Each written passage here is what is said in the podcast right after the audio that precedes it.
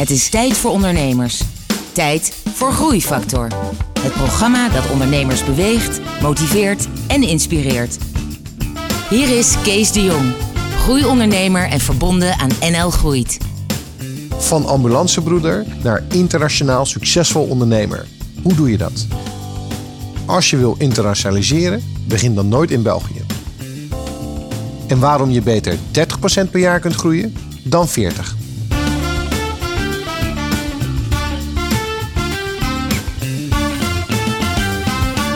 Hallo en welkom bij weer een nieuwe aflevering van Groeifactor. Vandaag spreek ik met Pieter Joziassen van Medisol. Pieter, welkom. Ja, dankjewel. Pieter, Medisol, dat is een bedrijf, en ik ga het woord 1 keer proberen te zeggen, die doet in defibrillators. In 1 keer goed. Ja? Ja, klopt. Ja. Maar vanaf nu zeggen we AED's. AED's, ja, klopt. Ja, defibrillator en AED's is overigens niet precies hetzelfde. Mm-hmm. AED staat voor automatische externe defibrillator. Ja. Om het woord toch nog maar een keer te noemen. Een defibrillator is zo'n machine die de ambulanceverpleegkundigen of artsen in het ziekenhuis gebruiken. Die wordt handmatig bediend. En een AED is eigenlijk speciaal bedoeld voor leken. Dus voor iedereen, jou en mij, die ergens iemand tegenkomen die hartstilstand heeft, die mag een AED gebruiken. Dus dat zijn al die dingen die je aan de muur ziet hangen in restaurants of in kantoren. Precies. En jullie maken ze of leveren ze? Of wat doen jullie? Wij leveren ze. Wij zijn eigenlijk groothandel en e-commerce handel. Ja. Dus wij richten ons op verschillende markten. Wat wij doen is adviseren. We gaan kijken welke AED het best bij de vraagstelling past. Dus we gaan kijken of de waterdichtheid geschikt is. Of er misschien speciale functionaliteiten in de AED. Voor onderwatergebruik in het zwembad? Nou, onderwatergebruik dat niet helemaal. Het is een beetje lastig als je schok moet geven. Dan zit iedereen in het zwembad daarna voor apengapen. Maar er zijn wel bepaalde zaken waar je op kan letten met specificaties. Hey, je hebt een best groot bedrijf daarmee opgebouwd. Je doet inmiddels meer dan 10 miljoen omzet. Je hebt 33 man aan het werk. Het is een serieus iets geworden. Ja. Maar ik wil ook graag weten waar dit allemaal vandaan komt. Ja. Dit defibrillatorbedrijf. Ja. Het heeft zijn oorsprong eigenlijk in de ambulance. Ik ben van oorsprong intensive care en ambulanceverpleegkundige. Uh-huh. En naast het werk op de ambulance. Welke opleiding heb je dan gedaan? HBOV. HBO-verpleegkunde. Okay. Ja. Okay. En als je HBO-verpleegkunde hebt gedaan, dan kan je daarna in het ziekenhuis ervaring opdoen. Vervolgens, als je ervaring hebt opgedaan in het ziekenhuis, kan je specialiseren. Ja. Dat kan bijvoorbeeld richting de spoedeisende hulp of richting intensive care. Ik heb dat gedaan richting intensive care. En pas met die vooropleiding kan je doorstromen naar de ambulance. Omdat je als ambulanceverpleegkundige best behoorlijk wat kennis en ervaring als bagage moet hebben voordat je snelle beslissingen kan nemen op de ambulance. Oké, dus dat heeft ook nog een soort status ding. Dus ja, eigenlijk zijn status mensen niet, maar echt ervaring. Ja, je komt niet zomaar op de ambulance. Je heeft echt behoorlijk wat een opleidingstraject voordat je kan gaan werken op het busje, zo gezegd. Ja. Oké. Ja. Dus mijn achtergrond zit in ziekenhuizen en ambulancewereld. En hier hebben we al een beetje de link te pakken waarschijnlijk. Ja, klopt. Ja, die voel je wel aan. Hè? Ja, klopt. Ja. Ergens had jij je 28e patiënt gered. En toen dacht jij, oké, hier moet ik iets mee doen. Nou, er zit wat een vloeiendere overgang in. Dus op de ambulance moet je vaak wachten tot er oproepen zijn. Mm-hmm. En dan kan je 2 dingen doen. Je kan filmnet aanzetten en een hele avond film kijken. Je kan ook wat websites gaan bouwen. En dat deden wij hobbymatig.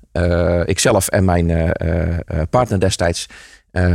Zakenpartner zijn begonnen met websites bouwen voor de zorg en de hulpverlening. Ja. En via een min of meer natuurlijke weg zijn die websites webwinkels geworden. En de webwinkels heeft zich toegeleid dat we 1 specifiek product gingen verkopen. En dat is de AED. Dus eigenlijk terwijl jij aan het wachten was totdat er weer iemand van de ladder was afgevallen. Ja. Zag jij eigenlijk websites te bouwen. Ja, klopt. Ja. Maar zonder opleiding. Je hebt dus niet ergens geleerd om dat te doen. Je bent gewoon dat gaan doen. Dat zijn we zelf gaan doen. Ja, klopt. Ja. Dus alles is met goed gevoel, gezond verstand en nuchtere Zeeuwse achtergrond, zeg maar, zijn we zover gekomen. Ja, want je komt uit Terneuzen, hè? Uit Zeeland. Ja, ik heb verschillende plekken gewoond, maar wel meestal in Zeeland. Ja. Oké. Ja. Maar jij besloot dus ergens ook om afscheid te nemen van die ambulancedienst. Ja, klopt. Ja. Ik deed eigenlijk 3 verschillende zaken. Ik deed het ambulancewerk. Daarnaast was ik ook instructeur. Ja. Docent-instructeur. Dus ik deed heel veel instructie geven aan bijvoorbeeld huisartsen op spoedeisende geneeskundegebied. Maar ook aan instructeurs die andere mensen weer moesten opleiden. Dus zeg maar instructeur van de instructeurs op AED-gebied. En daarnaast had ik mijn bedrijf intussen, Medisol. Dus 3 verschillende zaken. Die, en Medisol, die deed toen alleen maar websites bouwen eigenlijk? In de beginfase wel. En later zijn we eigenlijk veel meer richting de e-commerce gegaan. Ja, die webshops. Klopt. Met het verkopen van die... Ja. Hey, maar dit vind ik wel interessant. Want het mooie aan mensen in de zorg... Mm-hmm. Vind ik, die zijn heel intrinsiek gemotiveerd. Ja. Hè, die willen ook echt mensen helpen. Die zijn daarvoor opgeleid en die vinden dat. Ja. Ondernemers zijn op een andere manier gewired. Ja. Hè? Die willen toch iets bereiken. Die willen toch iets bouwen. Die willen iets groot maken. Mm-hmm. En dat zijn vaak dingen die niet altijd... Vaak dingen die niet met elkaar samengaan. Nee, klopt. Ja. Qua motivatie wel. Er zit natuurlijk ontzettend veel spirit in. De achterliggende motivatie is heel sterk. Dat hetgeen wat je zelf al aangeeft. Hè. Ondernemers hebben dat en dat heb ik ook heel sterk. Mm-hmm. Hetgene waar ik mezelf wel eens wat afwijkend in vind... dat is dat ik geen commerciële achtergrond heb. Dus ik ben vanuit die zorg ingestroomd. En puur vanuit de motivatie van mezelf... omdat ik het ontzettend leuk vond om mensen te adviseren... voor welke AED ze precies nodig hadden. Mm-hmm. Dat is uiteindelijk een beetje de drijf geworden van het bedrijf. En wat je zo ook ziet, het motto van Medisol is ook saving lives. Dat deed ik op de ambulance, rechtstreeks met patiënten. Niet alles is levensreddend, maar natuurlijk, er kwamen heel vaak reanimaties voor. En nu doe ik dat indirect door de verkoop van AED's. Door mensen te informeren over hoe belangrijk een AED is. En uiteindelijk is dat nog steeds een beetje de missie in mijn leven. Ja. Hey, en binnen hoeveel tijd heb je dat gedaan? Wanneer ben je het gestart? We zijn in 2001 gestart met de basiswebsites. Dan zijn we rond 2004 gestart met e-commerce, waarbij ook de AED eigenlijk... Deed je toen allebei? Of was je toen al helemaal naar Medisol? Nee, ik werk nog steeds op de ambulance. Okay. Ja, ik ben in 2010 gestopt met ambulancewerk. Oké. Okay. En jij deed dat met je partner destijds, die ook op de ambulance zat? Die ook op de ambulance. We waren een ambulance team. Ik ben zelf ambulanceverpleegkundige. Mijn collega's was ambulancechauffeur. Dus wij zaten ook vaak als koppel op het busje, zo gezegd. Dus wij konden ook in de loze uurtjes wat werk doen. Dus zo is eigenlijk oorspronkelijk ontstaan. Ik kan me zelfs een situatie herinneren dat een klant belde die iets wilde weten over een website. En we waren met een spoedrit bezig, maar dat was een vrij lange aanrijdtijd. Dus soms kan het wel eens een kwartier duren voordat je ter plaatse bent. Dus ik dacht, ik neem heel snel even op om aan te geven van dat we bezig zijn. Dus met die toeters en bellen op de achtergrond, sirenes. Het komt op dit moment even niet zo heel erg lekker uit. Kan ik je zo meteen terugbellen? Dat was een situatie die toen wel voorkwam. Dus ja, dat zijn echt van die situaties. Beetje awkward, maar zo werkte het wel. Ja. Ja. Hey, in 2010 voor het EGI. Ja. Wat gaf de doorslag dat jij en jouw compagnon toen dachten, oké, weet je wel, nu... Ja, het werd gewoon te groot om het ernaast te doen. Gewoon simpelweg. Je moet op een gegeven moment keuzes maken in je leven. Ik vond de ambulance ook nog geweldig. Ik ben met geen enkele dag met tegenzin naar mijn werk gegaan. Op de ambulance. Ik zou het eigenlijk zo weer doen. Alleen een dag heeft maar 24 uur. En je moet ergens keuzes maken. Ja. En omdat het bedrijf goed ging. Dat ging eigenlijk niet met halve aandacht. Dus we moesten op een gegeven moment echt beslissen van... dan moet je gewoon fulltime voor je bedrijf gaan werken. Ja. En dat hebben we ook gedaan. Hey, en zat er in het begin nog een verschil tussen wat jij deed en wat jouw compagnon deed? In het begin was het verschil niet zo heel groot. Maar dat is hoe groter het bedrijf werd, hoe groter die verschillen werden. In het begin deden wij zelf allebei ontwerp van websites, wat programmeerwerk, klanten benaderen. We hadden eigenlijk allebei onze eigen klanten. Vervolgens in de webwinkeltijd hield mijn compagnon zich meer bezig met de techniek achter de websites. En ik hield me bezig met financiële zaken. En later, al naar gelang het bedrijf groter werd, was ik eigenlijk meer degene die het managen erg leuk vond. Mm-hmm. En dat is ook hetgene wat mijn collega eigenlijk steeds meer is gaan tegenstaan. En dat is ook de reden geweest waarom hij uiteindelijk zijn aandelen aan mij heeft overgedragen. Ja. Hij had gewoon het gevoel van dit is niet meer het werk wat ik vroeger deed. En hij vond daar zijn passie niet meer in zitten. Nee. Terwijl ik dat eigenlijk wel had. Ik ben een van de weinige ondernemers die dat wel leuk vindt. En ik hoor van heel veel ondernemers het niet leuk vinden. En dat ze terug verlangen naar de beginperiode. Van lekker praktisch bezig zijn.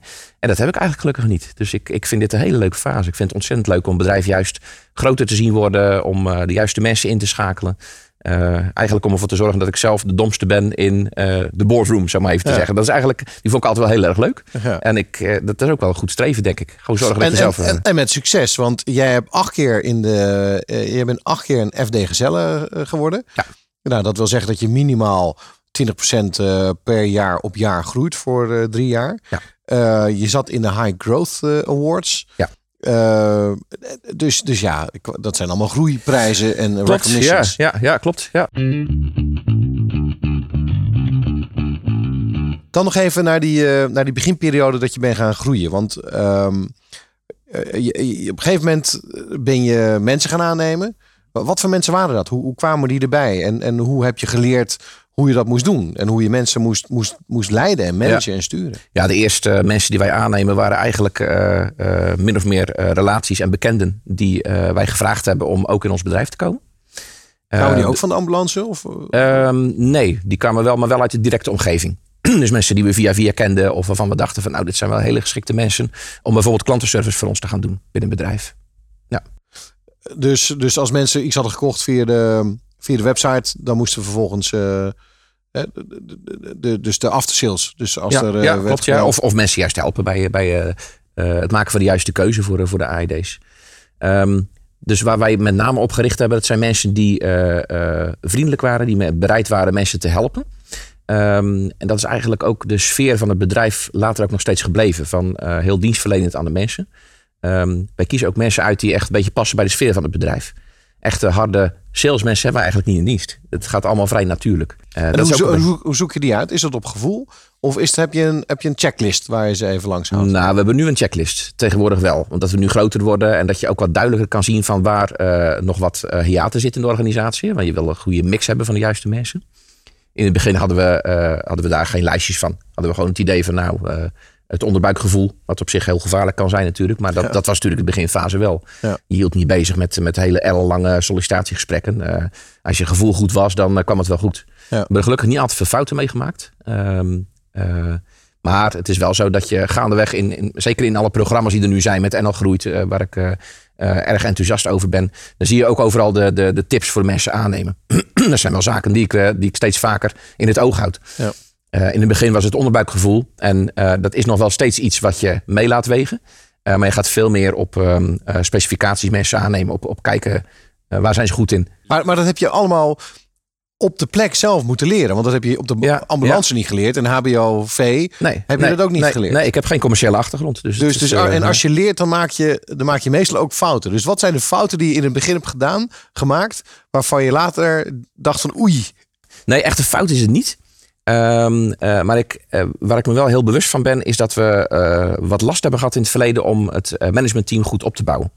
En dat zit er met name in de keuze telkens die je wil maken van... ik wil enerzijds onze mensen die er al langer werken... wil ik de mogelijkheid geven om door te groeien in de organisatie. En aan de andere kant wil je ook iedere keer dat de organisatie beter wordt... verder groeit en wil je die kennis van buiten inhuren. En dat vind ik altijd een lastige. Dus als je het hebt over fouten, het is niet zozeer een fout... maar wel een punt waarvan ik iedere keer een beetje afweeg van... wat zouden we nu moeten doen? Wil je de mensen de kans geven om intern door te groeien...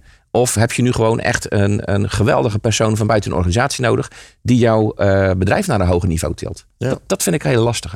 Maar laten we hier even bij stilstaan. Want ik denk dat heel veel ondernemers exact hetzelfde hebben. Ja. Want wat er ook gebeurt, dan heb je iemand van buiten. Mm-hmm. Maar jouw medewerkers verdienen €2350. En die van buiten, die verdient €3350.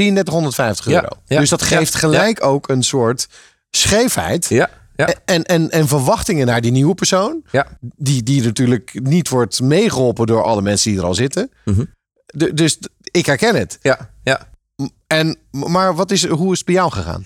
Nou, een beetje hetzelfde inderdaad. Je krijgt van echte generalisten die je aanneemt... worden steeds meer functies worden gespecialiseerd.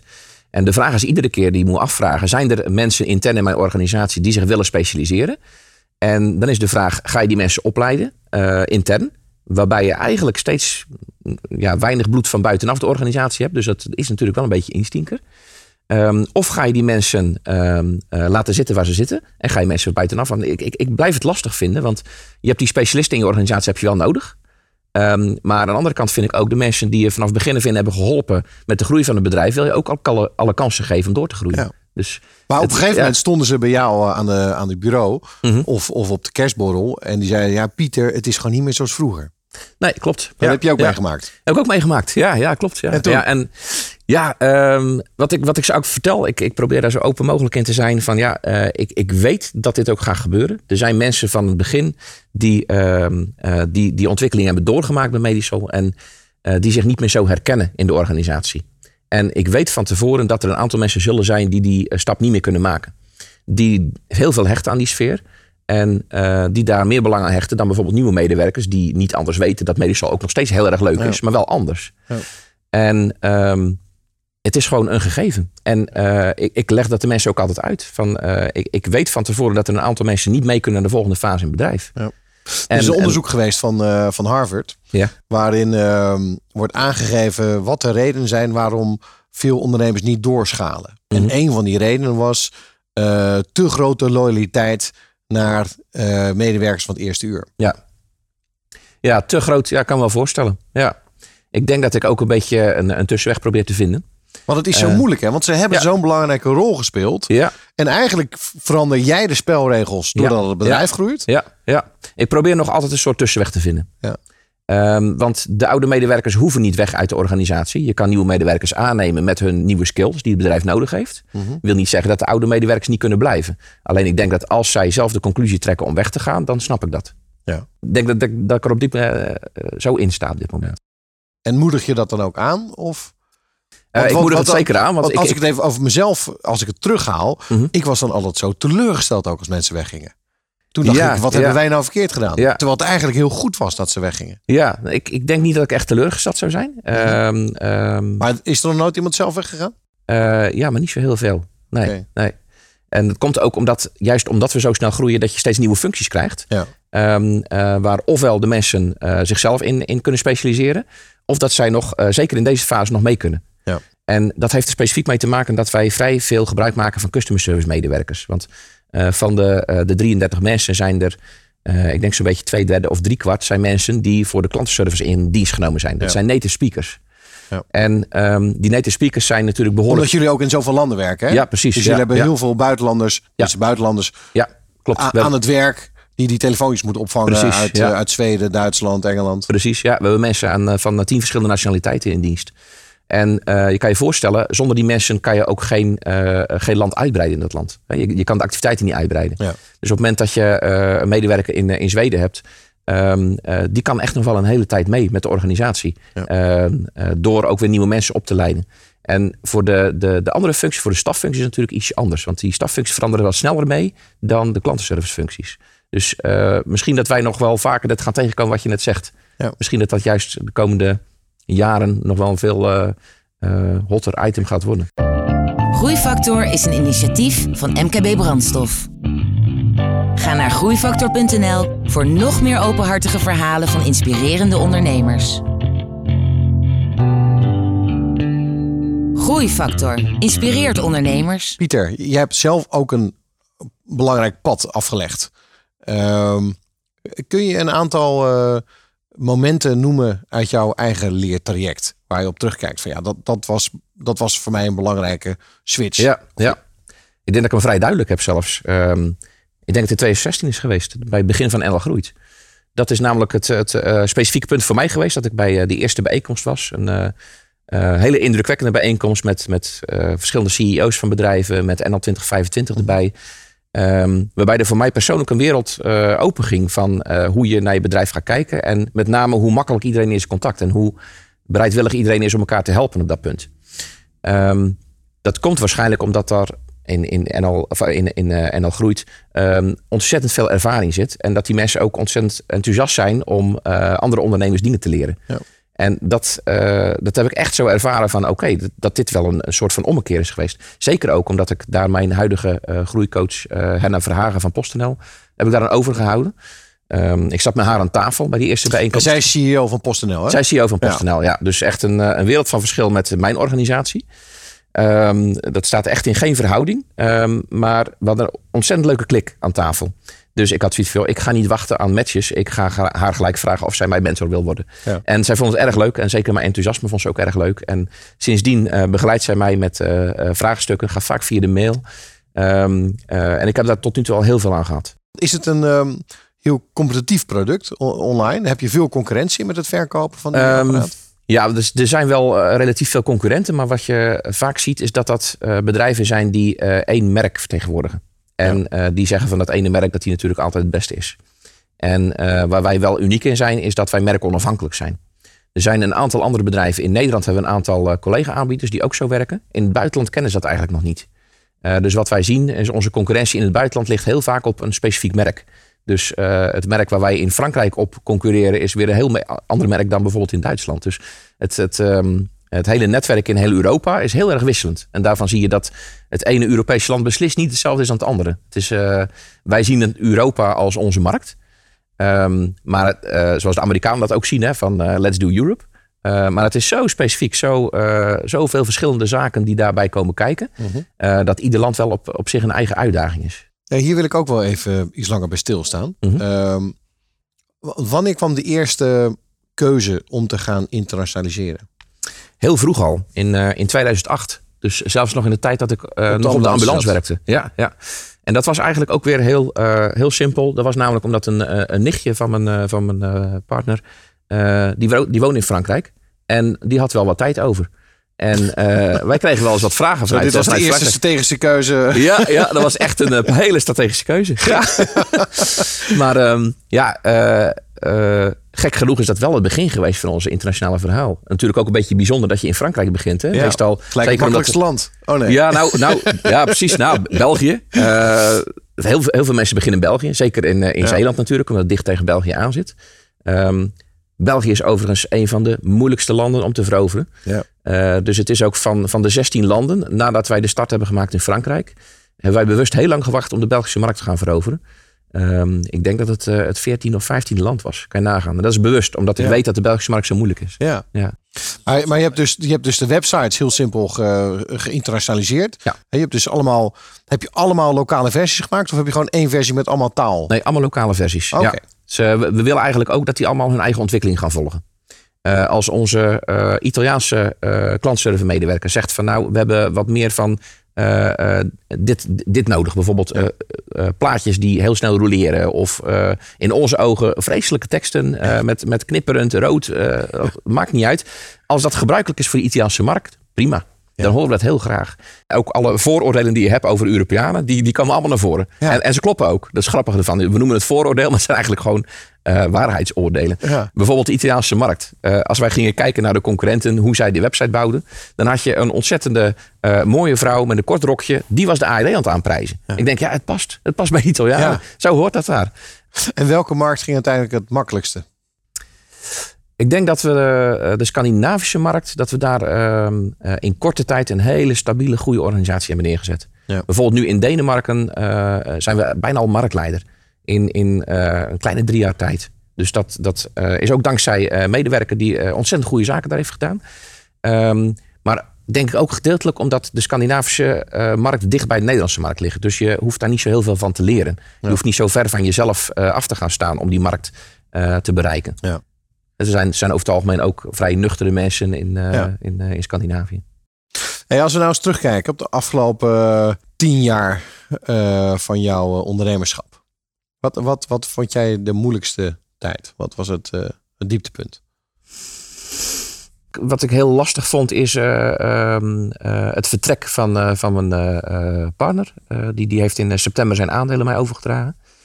Dat betekent dat je de organisatie opnieuw op poten moet gaan zetten. Dat wisten we natuurlijk, daar waren we al een aantal maanden natuurlijk aan naartoe werken. Maar dus, waarom vond je dat moeilijk? Was het ook emotioneel moeilijk? Dat je het helemaal zelf moest gaan doen? Nou, niet zozeer emotioneel, maar meer gewoon op de werkvloer. Van, je hebt met z'n tweeën heb je de cultuur neergezet in je bedrijf. Waarvan we eigenlijk een soort van wisselwerking hadden. Mijn collega was altijd de relatieman. Die was wat makkelijker benaderbaar. Was ook heel goed in onderhandelingen. Wat deed het met jou dat hij weg wilde? Ik denk dat het goed was. Ik denk niet dat ik de beslissing, die betreur ik niet. Ik denk dat dat een goede beslissing was. Want zoals ik eerder vertelde, hij miste de taken zeg maar, die je in de begintijd als ondernemer hebt. Dus daadwerkelijk het uitvoeren van de ideeën. En, dus hij kreeg ook niet meer zoveel energie. Hij kreeg geen energie meer, nee. Dat is ook in het begin gaf hij ook aan dat hij na zijn vakantie zoiets had van... joh, ik had eigenlijk niet zoveel zin meer om te beginnen na de vakantie. En jij hebt hem uitgekocht? Ik heb hem uitgekocht, ja. En dat heb je geregeld via de bank? Of, Ja, via de bank, ja. Dat is trouwens ook wel een bijzonder verhaal. Want gek genoeg, omdat wij dus zo snel groeiend bedrijf zijn... sta je best wel in de picture van investeringsmaatschappijen. En... terug naar de basis eigenlijk gaan, dat doe je niet zo snel. Want je zit in dat wereldje. Dus we hebben natuurlijk verschillende gesprekken gevoerd met investeringsmaatschappijen. En dan denk je eigenlijk niet meer bij na dat er ook nog een mogelijkheid is. Gewoon voor bankaire financiering. Ja. En mijn adviseur heeft het op een gegeven moment wel gezegd. Ze van ja, oké, ga nu nog eens even terug naar de basis. Ga daar ook eens mee praten. Want bedenk ook dat in het MKB ook... volgens mij is iets van 60 of 65% van de financiering nog steeds bankair gebeurt. Dat heb ik gedaan. En dat bleek voor mij eigenlijk op dat moment de beste oplossing. Simpelweg omdat ik de touwtjes nog in handen wilde blijven houden. Bij welke bank ben je uitgekomen? Bij de Rabobank. Ja. Okay. Ik ben gewisseld van bank op dat moment. Ja. Zij hadden het beste totaalpakket. Ja. Fantastisch. En ik heb alle medewerkers voor hun. Dus ik ben er ook best wel tevreden mee. Wat je hoort van dat mensen problemen hebben om de financiering voor elkaar te krijgen, heb ik dus niet zo ervaren. Oké. Nee. Nou, voldoende reclame voor de Rabobank. Ja. Maar ja, verdienen ze ook wel eens een keertje. Ja, daarom. Ja. Nog even terug naar, dat was een zwaar, moeilijk moment. Dat was een moeilijk moment. Zijn er nog andere moeilijke momenten geweest in jouw ondernemerscarrière? Waarvan je zegt, ja, dat heb ik echt wel moeten overwinnen. Ik mag niet zoveel klagen, denk ik. Misschien moet ik nog hele moeilijke tijden krijgen. Of misschien dat ik ze wel heb, maar dat ik ze niet zo zwaar heb ervaren. Omdat er zijn altijd tegenslagen. En ik ga er eigenlijk altijd vanuit dat alles wat je doet binnen je bedrijf, dat daar 9 van de 10 dingen niet lukken en eentje wel. Hm. En die 9 van de 10 dingen, daar moet je niet lang bij stil blijven staan. Gewoon, dat leg je naast je neer. Dat is ervaring. Maar uiteindelijk, dat pareltje wat ertussen zit, dat gaat zo meteen succes zijn. Ja. En ik probeer ook dat positivisme over te brengen op de mensen. Van je moet verder gaan. Dat was ook met het vertrek van Pater uit de organisatie. Had er eigenlijk ook mee te maken van je kan kijken van wat er nu veranderd is. Maar kom op, we hebben hartstikke mooie dingen voor de boeg. De groei die gaat nog steeds altijd double digit. Dat blijft allemaal doorgaan. We hebben mooie nieuwe plannen. Spanje en Portugal zijn nieuwe landen die we erbij bij onze assortimenten of als target hebben gezet. Er zijn zoveel leuke dingen in het verschiet. Dus er zijn altijd wel dingen waarvan je zegt van, dat vind ik eventjes niet lekker lopen. Ja. Maar ik til daar misschien ook niet zo al te zwaar aan. In jouw drukke leven, doe jij nog iets ernaast? Ik kan me eigenlijk best wel goed ontspannen sowieso s'avonds. Ik kan me herinneren, in de beginjaren was ik heel vaak tot 1 uur s'nachts bezig. Sinds dat we wat meer mensen in dienst hebben, kan je veel meer delegeren. En heb ik iets meer tijd, gek genoeg. Ja. Maar ik vind ook dat je echt dat je tijd moet maken. Met name de verhouding tussen privé en zakelijk vind ik heel belangrijk. Ik vind tennis heel erg lekker om eventjes mijn hoofd leeg te maken in de zomer. Zeker 2 keer in de week. Maar ik heb wel mijn vakanties ook echt nodig. In de vakanties dan meestal de eerste paar dagen kom ik echt tot rust. Doe ik helemaal niks. Lekker in de hammak liggen en lekker tot rust komen. En dan meestal begin ik tegen het eind van mijn vakantie al te merken dat de plannetjes alweer komen. Dan betekent ook dat ik echt weer nodig aan het werk moet. Omdat er van alles borrelt en bruist. En dan moeten de plannen uitgevoerd worden. Dus dat betekent ook dat je lichaam er echt weer helemaal aan toe is om vol er tegenin te gaan. Dus. En wat is jouw favoriete bestemming? In de zomer altijd Frankrijk. Pieter, ik ga toch de vraag stellen. En dat is, je bent binnen 10 jaar van 0 naar 10 miljoen euro omzet gegroeid. Maar als dat kan, dan zou je eigenlijk in 3 jaar ook naar 50 miljoen omzet kunnen groeien. Mm. Want dat zit er dan in. Mm. De markt is er. Dus naarmate je beter, slimmer en agressiever wellicht gaat ondernemen. Mm-hmm. Dus even de vraag, waarom ben je nog niet groter? Ja, dat is wel leuk, ja. Ik denk dat het bij mij eigenlijk min of meer wel bewust is. Want ik vind voor gevoelsmatig dat je ook te snel kan gaan. Wij groeien nu de afgelopen jaren iedere keer met 30% per jaar. Dat is voor mij het perfecte groeitempo. Want de mensen die je aanneemt kunnen op tijd wennen aan de cultuur. Tegen de tijd dat nieuwe mensen komen, zijn de andere mensen weer net ingewerkt. We kunnen op deze manier net onze financiering rondbreien. We hebben geen investeerders nodig, maar via bankaire financiering waar we het over gehad hebben. Dus eigenlijk past het gewoon lekker in je tempo. Het staat gewoon als een huis, de organisatie. Dus ik vind dat heel prettig. Sterker nog, we hebben in het verleden wel eens een keer een periode gehad dat we boven de 40% groei uitkwamen. Dat hoefde voor ons niet zozeer. Dus we hebben een aantal campagnes even op de hoogte gezet. Bijvoorbeeld AdWords campagnes. Om ons te kunnen focussen op de landen. Om te voorkomen dat daar de kwaliteit naar beneden zou gaan. En tot nu toe hebben we daar een hele goede mix in gevonden. En dat wil ik eigenlijk graag zo volhouden. Dus, en kijk eens vooruit. Waar gaat het naartoe? We hebben wel eens berekeningen gemaakt voor als je gaat kijken van wat wij nu als marktaandeel in Nederland hebben. Zou het ook heel goed mogelijk moeten zijn dat wij dat marktaandeel in heel Europa gaan krijgen. En ik heb daar zelf berekeningen over gemaakt en dan gecorrigeerd naar bruto nationaal product. Omdat je omzet in Albanië is wat anders dan omzet in Nederland. En daar kwamen we eigenlijk met berekeningen ver over de 100 miljoen. Dus dat moet makkelijk kunnen. Ik denk dat dat ook geen utopie is. Maar ik zit niet zozeer op die omzet, maar meer op een doel wat eigenlijk veel meer past bij het motto van ons bedrijf, bij Saving Lives. Onze stippende horizon, dat is iets wat ik echt geleerd heb via NL Groeit. Is dat wij in 2025 dat iedere Europeaan binnen 6 minuten een AED tot zijn beschikking heeft. Dus dat betekent dat na 6 minuten, die 6 minuten is specifiek bedoeld op het moment dat iemand een hartstilstand krijgt, dan kunnen je hersens nog een paar minuten zonder zuurstof. En na 6 minuten wordt je overlevingskans, iedere minuut dat het langer duurt, wordt 10% minder. Okay. Dus je moet heel snel reageren. Dus dat betekent dat als iemand een hartstilstand heeft en je gebruikt een AED, dat de overlevingskansen ontzettend vele malen beter worden. En dat is ons doel. Dus binnen heel Europa willen we dat iedereen binnen 6 minuten die AED te pakken kan krijgen. En nu hoor ik ook weer een beetje die ambulancebroeder dat zit er natuurlijk wel in. Terug. Ja, maar dat is het mooiste van jouw bedrijf. Dat je op die manier ben gewired. Ja, en dat je toch ook die combinatie weet te maken. Ja. Ik begin ook als mensen uit te leggen van wat ik ook doe. Begin ook altijd uit te leggen. Stel je voor dat we hier, dat iemand van ons nu een hartstilstand krijgt. Dan vraag ik altijd aan de mensen van, er wordt gelijk 112 gebeld. Wat denk je dat de overlevingskans is van die persoon? Wat denk jij zelf? Als we hier nu alleen 112 bellen. 50%? 9%. Minder dan 10%. Stel je voor, hier zitten mensen hier ook in de studio, dat die kunnen reanimeren. Dus stel je voor... laat ik zeggen, ik ben blij dat jij hier naast mij op de bank zit. Okay, ja. Als er gereanimeerd wordt en gebeld, dan verdubbelt het al. Ja. Naar de 20%. Maar dat is nog maar 20%. Dat is 1 op de 5. En met een AED? 70%. Dat toont wel aan. Het is echt zo ontzettend shocking, letterlijk en figuurlijk. Het kan zoveel mensenlevens redden. Ik heb het op de ambulance gezien. En gelukkig dat er overal AED's verschijnen. Maar het is... Wat kost zo'n ding trouwens? Zijn er al van minder dan €1.000. Hebben mensen hem ook wel eens thuis hangen of niet? Ja hoor, komt ook voor. Okay. Ja. Nou ja, ik kan het niet vaak genoeg beoordelen. Je bent een beetje bang aan het maken. Ja. Nee, beslist niet. Nee, je hebt straks een AED nodig. Dus ik ben bijna 50, dus oké. Ja. Pieter, we komen aan het eind van het gesprek. En dan proberen we toch een aantal inzichten samen te vatten.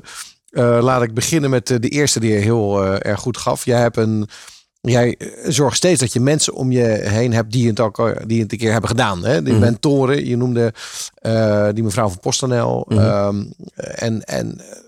Dus dat is een heel mooi inzicht. Weet je? Als je verder wil komen, creëer een netwerk van mensen aan die je continu even als een hulplijn kunt bellen. Mm-hmm. Welke andere dingen zou je nog kunnen noemen? Ik denk dat het positivisme heel belangrijk is. Dus op het moment dat de zaken niet lekker gaan, probeer toch die motivatie te pakken door met de plannetjes die wel goed werken, daarmee verder te gaan. En blijf niet te lang stilstaan bij degenen die niet gelukt zijn. Ja. Of als je er echt van overtuigd bent dat iets gewoon klopt, dan moet je gewoon doorzetten. Maar dan moet je er ook niet over klagen. Dan moet je ook gewoon zorgen dat dat gewoon een succes wordt. Ja. Want misschien heb je nog iets over het hoofd gezien. Misschien moet je toch nog een stukje beter doen. Hey, en dan tip nummer 3, doen we er nog even snel bij. Als je wil internationaliseren, begin nooit in België. Lijkt me een hele goeie. Oké, Pieter, enorm bedankt voor dit gesprek. Je hebt echt als ambulancebroeder een fantastisch bedrijf neergezet, waarbij je denk ik daadwerkelijk heel veel levens redt. Meer dan dat je vroeger deed op die ambulance. Ja. Je noemde het getal van die 100. Ja, het getal is niet drijvend, is niet sturend, maar dat is wel iets waar je natuurlijk vrij makkelijk naartoe kunt werken. En dan maak je echt een impact in de wereld. Ja, absoluut. Dus erg inspirerend verhaal. Dus ik wil je daar enorm voor bedanken. Ja, jij ook bedankt. Hartstikke leuk. En voor de luisteraars, je luistert naar een aflevering van Groeifactor. Graag tot de volgende uitzending. Groeifactor is een initiatief van MKB Brandstof. Ga naar groeifactor.nl voor nog meer inspirerende verhalen van mede-ondernemers. Groeifactor beweegt ondernemers.